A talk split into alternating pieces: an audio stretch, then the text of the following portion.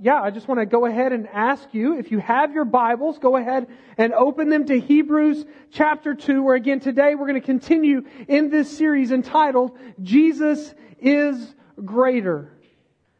You see, the goal, uh, uh, not just of this section of Hebrews, but really, uh, I believe, of uh, this entire book, but also the entire uh, story of Scripture and its narrative, is that Jesus is that that Jesus is greater.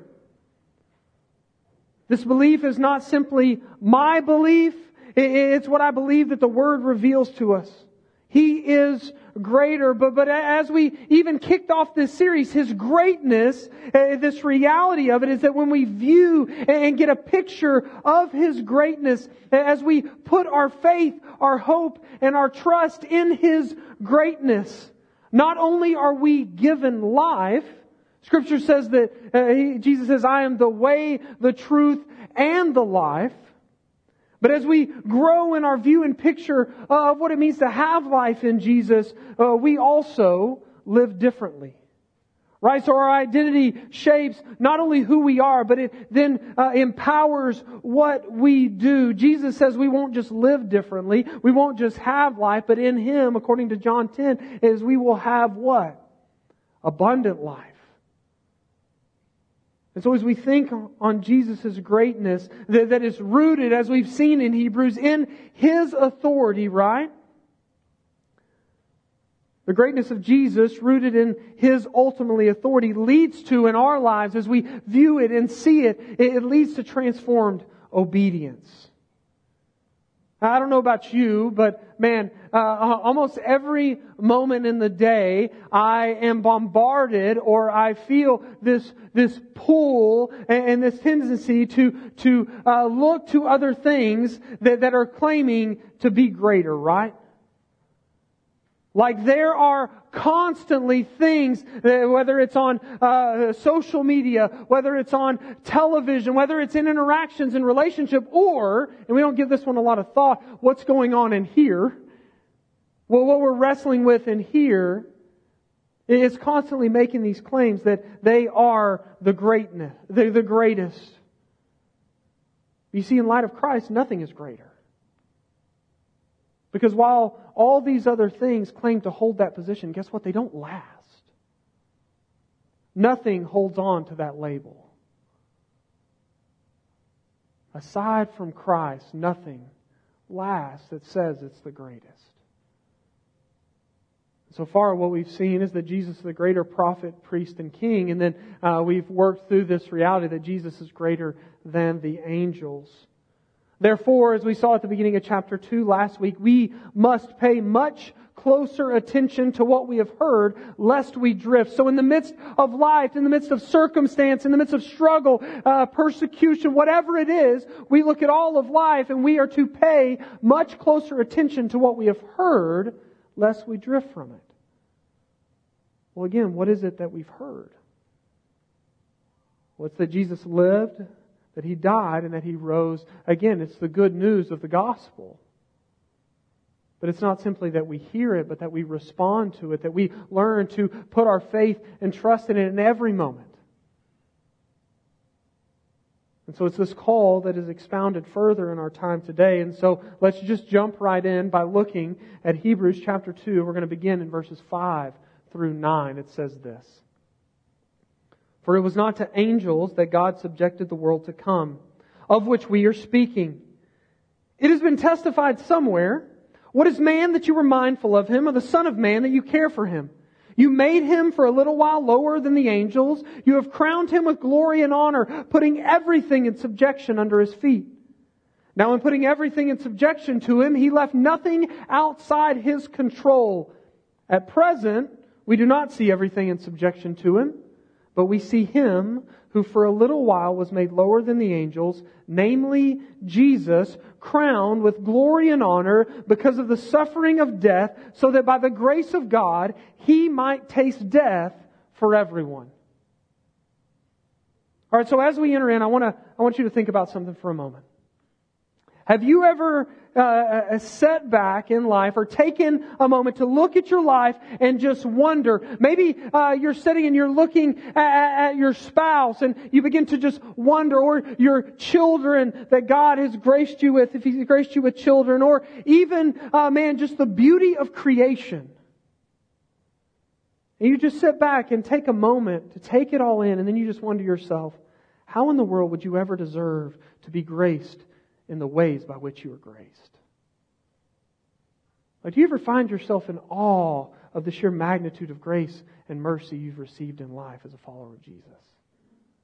Do you have those moments where you just stop? And I love it because a lot of times when it happens to me, man, I'm just kind of surprised by it. Like, uh, for a moment, I'm just struck, like, wait a second. Don't move past this too quickly. Man, I don't deserve everything I have.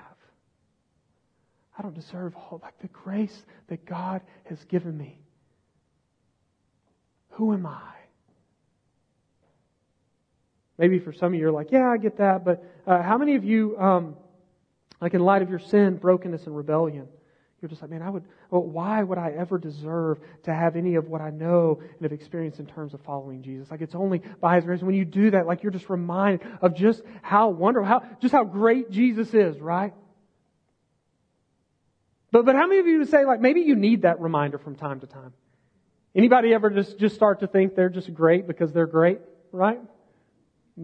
Yeah, amen, right here. Like, that's me, right? Like, there are many moments I can, I can just be like, yeah, like, I deserve it all, you know? Everything I've got coming to me. I think, you know, it, it, as I thought about that, I was reminded of, you know, that we have moments where we realize that, but then God puts people in our lives that just remind us of that, right? They put people in our lives who are like, hey, you're not as great as you think you are. Not in a, like a, a bad way where they're just like casting you down, but just like, hey, pump the brakes a little bit, Kyle. Right? Like you're, you, you know, and, and I, I thought about it, and there's one person in my life uh, that, that I just thought of over and over again. So my pastor growing up, uh, he's retired now. But ever since I've gotten married, every, every single time, within like the first 30 seconds, he tells me the same thing. Kyle, I just want you to know that you married up. And I'm like, I know, Brother Jerry, I know, like I'm married. He's like, but then like 30 seconds later, he's like, Kyle, I don't know if you know this, but you outkicked your coverage in terms of marriage, right? Like you married way up. And he, and I'm like, I know, I know, Jerry, I know, like, and then like 30 seconds, like he said, and then the next time he, he writes me letters from time to time. The first thing he says in the letter, Kyle, you married up.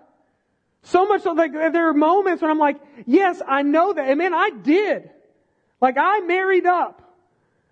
But there's moments where I'm just like, hey man, pump the brakes a little bit. Like, you're making me, like, you're making me feel real bad about myself, right? Like, like I'm starting to question my own identity and who I am. Like, I, I'm not worth anything. But I know what he's doing. He's trying to say, hey, Kyle, like, you need to be reminded. Man, God has graced your life in such significant and great ways. So much so that, man, you know, one day, like, when, if he ever didn't say it, I'd be like, hey, tell me I married up, Jerry. I need to hear it. You see, I think it's the same. Like, we need that reminder in our lives. It's the same in terms of our view of God. Like, Scripture is filled with stories of great men and women of God who, in the midst of such blessing, find themselves over and over again doing one of two things. Either patting themselves on the back and being humbled, or being in awe that a holy God who created and sustains everything by his very word and rescues and redeems its brokenness would not choose, would choose them to not only receive relationship and redemption, but to live abundantly for him. You see, in Christ, we come to know that we deserve nothing, but in turn, by the abounding grace and mercy of God, we receive again not just life, but life abundant. And that should warrant a response in our posture, but it also should warrant a response in our actions. It should warrant a response of adoration and worship. It should warrant a response of obedience and proclamation. That we would sit back and say, God, why in the world would you ever use me? And yet, God, by His grace, says, but I want to. And that we would take that to heart and take that serious and live out of that. See, this is what the writer of Hebrews transitions to following his warning and exhorting to pay much closer attention to what they've heard so they don't drift. And he begins by again stating that Jesus is greater than the angels. He says, because Christ will be the one who rules the world to come. The writer then draws us back to Psalm chapter 8, where if you read Psalm 8, what it is, is it's an act of worship by David. And what he's doing in Psalm 8 is he's declaring the majesty of God in light of all his creation. Now, if you look through that psalm, two, psalm, two things happen that are significant to the text today. First, in Psalm 8, David, in light of the majesty of God and his creation, he says specifically, the heavens, as he looks at the heavens, what he does is he finds himself wondering the same thing we wonder. He says, Why in the world would God use humanity to fulfill his purposes in the world? He says, uh, Who is man that you are mindful of him? You see, what David understands is that in Genesis 1, when, when, when, when man was created in God's image, we were given uh, what's called a cultural mandate to be fruitful and multiply and to fill the earth and subdue it. But guess what David also understands? It didn't take us very long to mess it up, right? Genesis 1, Genesis 3, it's broken. That's a two. That's a three. One, three. It's broken. And it continued to be broken. This is why David asks the question that the writer in Hebrews presents. And it's in a comforting and, and, and funny way because in verse 6 at the beginning, he says it's testified somewhere, right? Which gave me a lot of hope because there's a lot of times I'm like, I know that's in the Bible, but I don't remember where. But he says it's testified somewhere. What does he say? He says, What is man that you're mindful of us? And the Son of Man that you care for us? What David's getting at is he's saying, God, despite our brokenness, God has given, he says, you've given us authority over creation despite us. He uses that term son of man that we're going to get to in a moment that Jesus uses over and over again, but really that son of man there means that he, it means the ideal man. David knows and something we know, guess what? We're not the ideal man and woman. It's this wrestling and wondering that the author of Hebrews uses to point to the second thing from the psalm text, which is what David does in Psalm 8 is it's a prophetic speaking about the Messiah that would come. And he would be what Adam and every person who followed Adam could not be. Jesus is the greater Adam. You see David in Psalm 8, and something we should be aware of in light of our sin is that we cannot do what we're called to do in and of ourselves. And yet, Jesus came. And he lived as the man we could not. He is the Son of Man, or the ideal man we are not. The text goes on to talk about this. It says that he was made for a little while lower than the angels. Now we've already, you already said, well, but Kyle, they've already said Jesus is greater than the angels. What he means here is that it's not that he held less authority, but that he left heaven and put on flesh. But also, that, that little while being made lower was that he was made low through his suffering and death. But now, he has been crowned with glory and honor. Having everything put in subjection to him by way of his resurrection from the dead. You see, Jesus came and he didn't just come and simply say, Hey, I'm king crown me now. If you don't, I'm going to be done with you. He, he didn't come in that way. He, he's not simply a king who declares it over himself, but he was crowned by what he suffered. Christ subjected himself to suffering that led to death so that upon his resurrection, everything might be made subject to him who holds all authority. The text says, even though we don't see everything in subjection, one day it will be. You see, while the work is finished, He is still making all things new. And guess what? One day all things will be made new. What this means is that although human beings lost due to our sin, Christ, through his perfect obedience, has regained what was lost. This is why we worship and declare Jesus to be greater.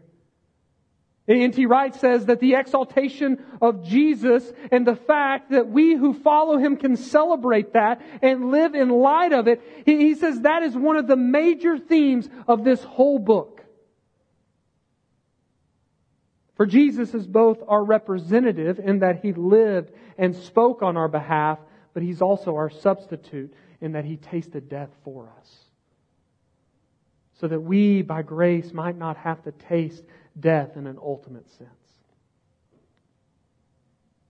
Like, does that reality draw you to worship today? Because guess what? Like, it should. Like, we would do well to remind ourselves of this to, to, uh, to uh, man, take hold and, and recall the good news of the gospel, not just on Sunday, but daily, because guess what? It should never grow old, and we never outgrow it. And so with that before us, let's continue looking at this good news of Christ's glory and honor that came through suffering by reading verses 10 through 13. It says this, For it was fitting that he, for whom and by whom all things exist, and bringing many sons to glory, should make the founder of their salvation perfect through suffering. For he who sanctifies and those who are sanctified all have one source. This is why he is not ashamed to call them brothers, saying, I will tell of your name to my brothers. In the midst of the congregation, I will sing your praise. And again, I will put my trust in him. And again, behold, I and the children God has given me. All right, so in light uh, of what the writer has just shared, we see the theme of subjection through suffering fleshed out. With this beginning statement in verse 10, where the writer states that it was fitting or proper, which shows us that it was again the plan all along. Jesus' suffering was not plan B. But it was the plan all along for Jesus, for the, the one for whom all things and by whom all things exist to suffer. And so Jesus, the creator and sustainer of all things, not only creates and sustains, but rescues and restores, not by giving us a do better message, not by shaming us into getting our act together, but he suffers on our behalf with the goal that he might be the founder of salvation because there is no other salvation. And by doing so, he would bring many sons and daughters to glory. He would bring many to salvation. The writer goes further by stating that Jesus, the founder of salvation, was actually perfected through suffering, which begs the question how?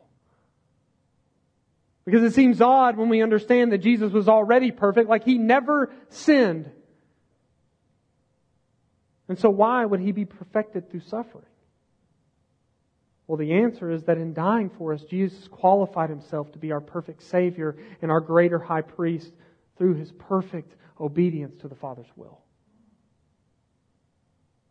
And so in verse 11, we see that it's because of that He makes us holy or sanctifies us for the purpose of displaying His glory. And the reason He does that is because eh, eh, the sanctifier and those who are sanctified are one. He is fully one with us. He identifies with us, and guess what? Hear this. He is not ashamed to call us brothers and sisters. Do you need to hear that today? Like, I don't know where you're coming in here today, but today, maybe you need to hear that Jesus is not ashamed of you. Maybe your whole life, like maybe you didn't, uh, you, you didn't have the greatest home life, or maybe even now today, like you've always kind of dealt with that insecurity of, am I enough? Uh, uh have I done enough? Have I proved enough? And yet, God's Word says, He says, we're not ashamed. He's not ashamed. The, the, the, quotation we get reveals this in Psalm 22, where David, again, prophetically speaking of the Messiah who would suffer, verse 1 of Psalm 22 is, My God, my God, why have you forsaken me? It's this picture of what Jesus would experience in suffering on our behalf. But then you get this transition in verse 21, We see this call of praise where he says that he will declare triumphantly that he is not ashamed to call those he rescues brothers. You see, in doing this, what we see is that Jesus is our true elder brother that came to not simply identify with, but to rescue his brothers and sisters from what they could not rescue themselves from. I think one of the greatest pictures I've ever seen of this is uh, from uh, the, the, the, the parable, like the prodigal son, right? So Tim Keller wrote a book called Prodigal God. We have free copies of this. You can get them on your way out. It's a great book. Like I encourage you to read it or download it on Audible and listen to it. Uh, but this is a phenomenal resource. But in Prodigal God, well, Keller tells the story from Luke chapter 15. And what he does is he relates the story and he says, look, there's three parables told in Luke uh, 15. The first is the lost sheep. The second is the lost coin. And then the prodigal son. And what he says is in the first two parables of the sheep and the coin, someone goes out or seeks out and searches for that which is lost. But you see, in the story of the prodigal son, we don't get that picture. The son leaves. The son actually goes to his father and says, Father, uh, I know I have an inheritance, uh, but I want it now, and I don't want anything else to do with you. Really, what he's telling his dad is, I wish you were dead. Give me what you've got for me. I want that, and then I want nothing to do with you. And he goes away, right? Father gives him his inheritance, and he goes and wastes it away and ends up, uh, you know, in a pigsty, right? And he, he, he says, man, if I could just get back to the Father, then maybe he can just give me a job and I can work my way back into graces, right? Like I can, uh, like if I just had a job for him, I'd be better off than I am now. You see, the question that Keller presents is that when the son leaves, no one goes out, which uh, the Father comes out to him when he returns. But the, the question Keller presents is who should have gone out? And what Keller says and argues is that everyone would have expected the older son to go out and bring his younger brother back. It's the same thing from Genesis 4 when Cain murders Abel. God says, Hey, where's Abel? And he says, Am I my brother's keeper? The answer is yes. See, what we find in the parable is that the older brother does not respond the way he should. What happens in the parable is when the, the younger son comes back, the father just lavishes grace and love on him. The older, the elder brother just sits out and pouts. He's angry because he says, Man, I've done everything right. You've given me nothing. He reveals his own brokenness and inability to rescue, but guess what? With Jesus, this is not so. Jesus is the true elder brother that we needed. He came from heaven to rescue. He brought us out of slavery, not with money, but with his life, so that we might be brought back into the family. See, this is what Jesus has done for us. He's the true elder brother that cared for his brothers and sisters and came for them. He, he didn't just come for them, he died for them. So again, remember, like today, you're in Christ, like He's not ashamed to call you brother. He's not ashamed to call you sister.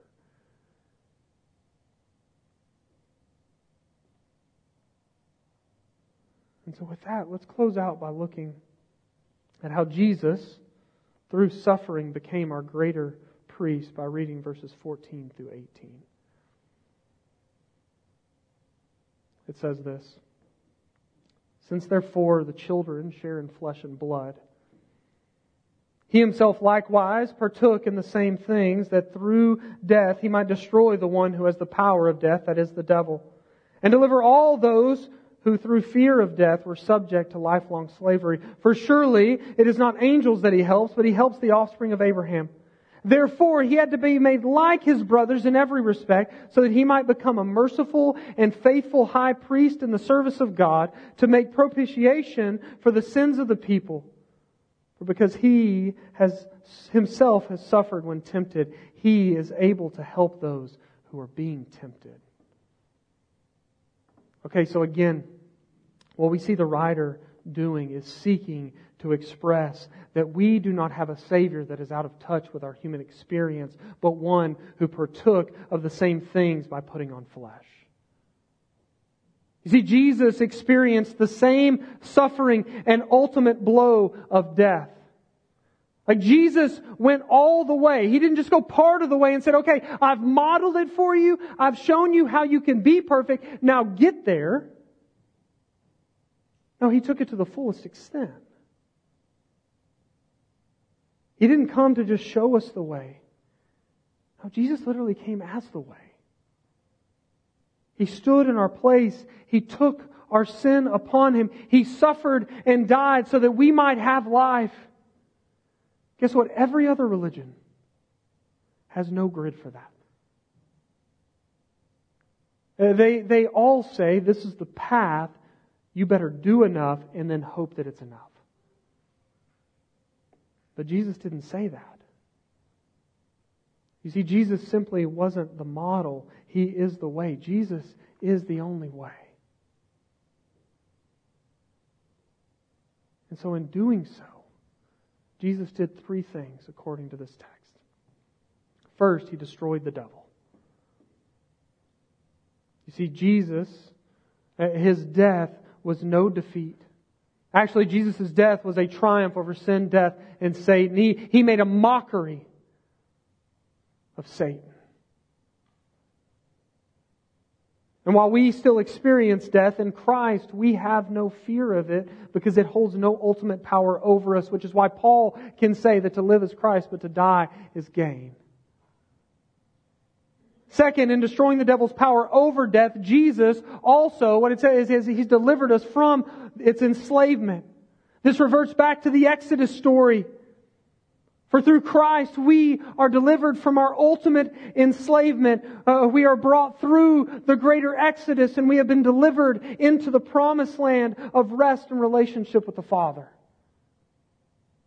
And then lastly, we see that it is not the angels that Jesus helps, but we who are the offspring of Abraham. In doing this, Jesus reveals himself to be the true and better high priest for his people.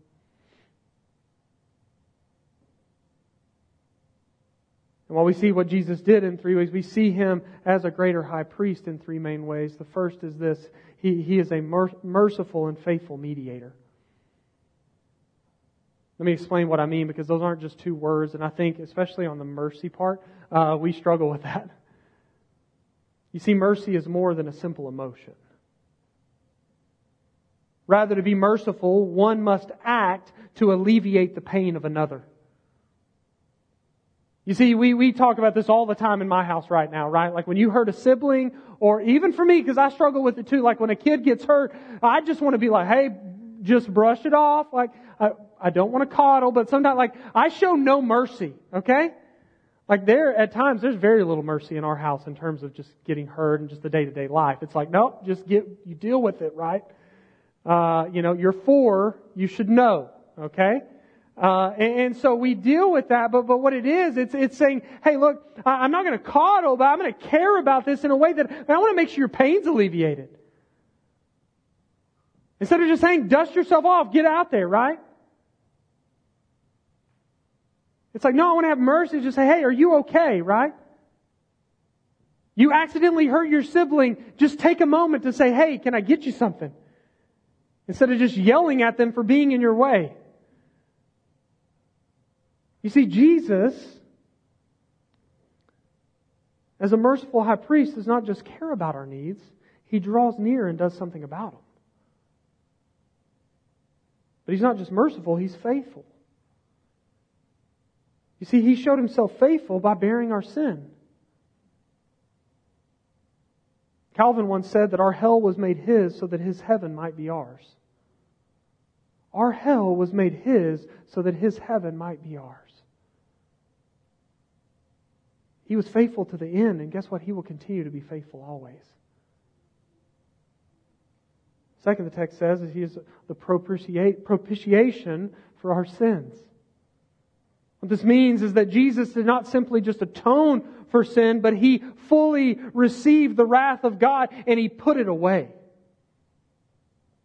He took all the wrath in obtaining our salvation. You see, God met the demands of holiness by standing and receiving the wrath we deserve for our sin. That's what Jesus has done. And then lastly, we see He's our helper. Jesus is our great helper because guess what? He was tempted and yet without sin. But in, in, in that, he was, he is able to help we who are tempted. Like, remember, I think we forget it. We just like, yeah, Jesus was perfect, but we don't understand the reality of that and what that probably really meant for his life.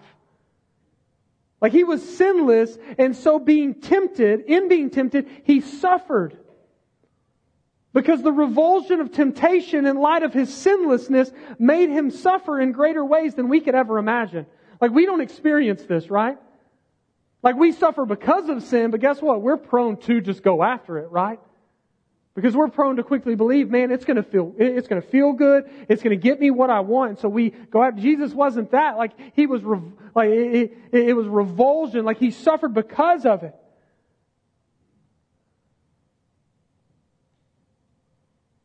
You see, even through this, he did not choose another way. Like when Jesus is tempted in the wilderness, the temptation is, hey, if you want, you don't have to deal with this anymore if you'll just sin one time. That, that sinlessness that, that brings, you know, you, you, you're tempted and, and you just feel it. Like if you just sin one time, you, you can be like everybody else. But I'll give you all these other things, right? Because sin always promises more than it can ever produce. He says, no, away from me, Satan. No, Jesus sought the Father's will in all things, above even the reality of death upon the cross. And guess what? Like Jesus also didn't just experience like just a little bit of sin. The entirety of God's wrath. And he took all, like past, present, and future, all of it. Like he, the weight of it was placed upon him. And so we have a high priest that can sympathize with our suffering. But he doesn't just sympathize with it and say, hey, good luck. I'm so sorry. No, He's merciful and faithful. He helps us in the midst of our temptation as we behold that the glory of the gospel is better than any momentary sin we seek to turn to. He is better than all of it. He is greater. And so, as we think about this and we think about Jesus' greatness in light of uh, all these things, what does this mean for us? Well, let me, let me say two things. One, if you don't know Jesus today, man, it means that then if you're hearing these things, like you need to cry out to Jesus for rescue. He is merciful and faithful to rescue. You need to quit trying to do what you cannot and find life in Him. Jesus' perfect life is enough. His sacrificial death is enough. Like repent and believe today. Turn to Him. Turn from your sin. But as followers of Jesus, I think it does a few things. First, it calls us to be reminded of our need for the gospel. To be reminded that Jesus is our representative and our substitute. Next, it calls us to look to Him, that He is the true elder brother who is not ashamed to call you brother or sister. It calls us to rejoice and hope in Jesus as our high priest that destroyed the penalty of sin, is delivering us from its power, and, and helps us along the way as the faithful and merciful mediator who received what we deserve and, and is an understanding help in the midst of temptation.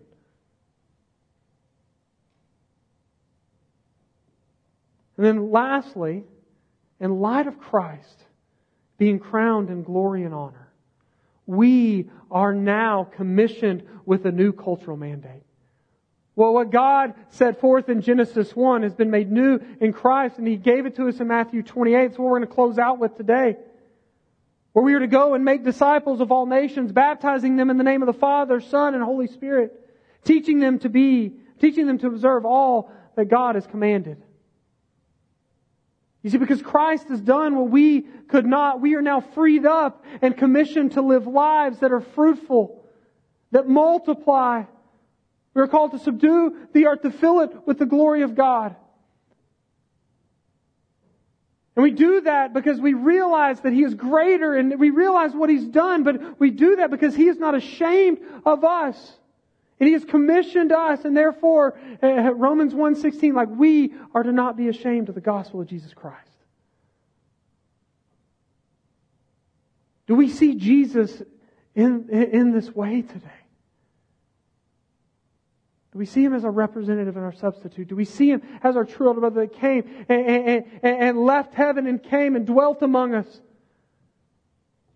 And lived in a way we could never live, although we try, but we can't do it. And he died in our place and he rose in power.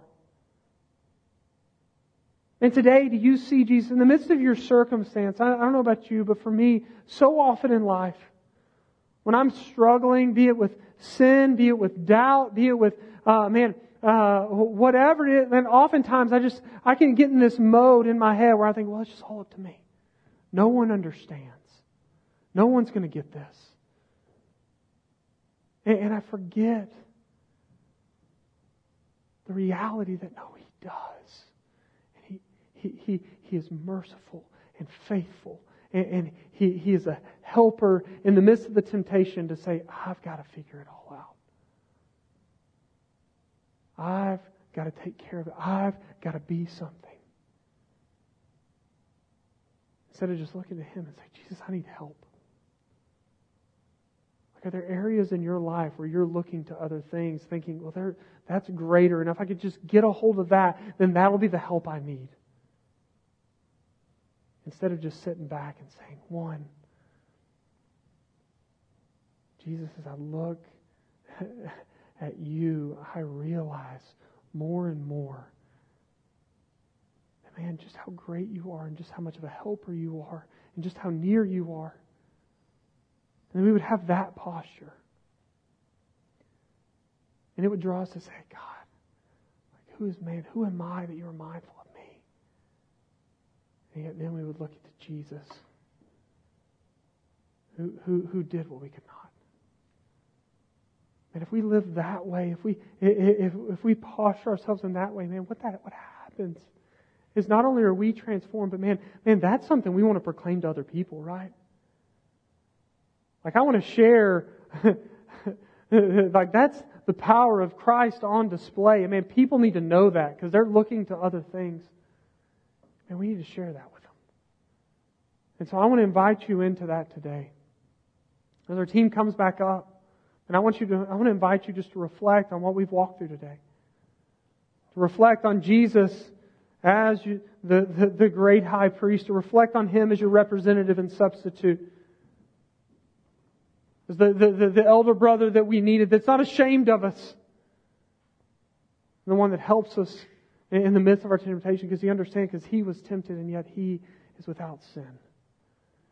And then in that, just asking, like, Spirit, let, may I live a life that exudes that kind of awe and worship, but also may I proclaim the hope that is only found in Christ. And then, if you're a follower of Jesus today, I want to invite you to come. You can share in communion with us. And we, man, I ask that as you share in this, that you would be reminded of who Christ is and how great He is. That as we share in communion, we are reminded of his suffering. That he suffered all the way to death. And then in remembrance of him, that he rose again in victory, that we might have life. That our hell was made his, so his heaven might be ours. Today, if you don't know Jesus, if you're sitting here, you're like, man, that sounds really good, but I have no I, I, all I have is I better do enough. And I want you to come talk to me. I'll be up here. I'd love to share with you the hope that is only found in Christ. And so I'm going to pray for us, and then um, I'll give you a moment. You can share in communion when you're ready. And then we're going to proclaim the truth of this Jesus that is our man of sorrows. God, I thank you for your word. I thank you. Um, God, that you are worthy of all our worship.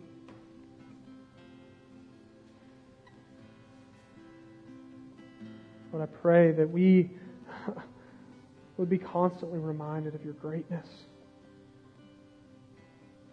of what you have done for us, that we would not uh, be uh, lax or sit back and just coast or be quick to forget what you've done.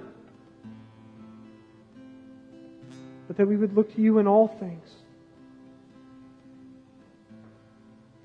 That we would be reminded daily of who you are as a, a, risen and reigning King that, that, that came and, and was perfected through suffering. And it is only by you that that, that, that people are saved and lives are changed. And so may that be what our hope is set in, but also may that be what we proclaim to the world around us.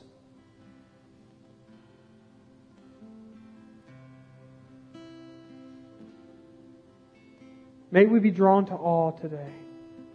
May we be drawn to worship.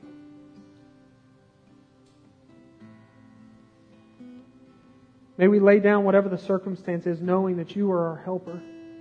That you, uh, not only that, but you've given us your spirit that indwells us.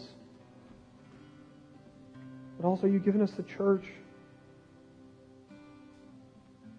And so Lord, I ask that you move. May we continue to declare your greatness. In Jesus' name, amen.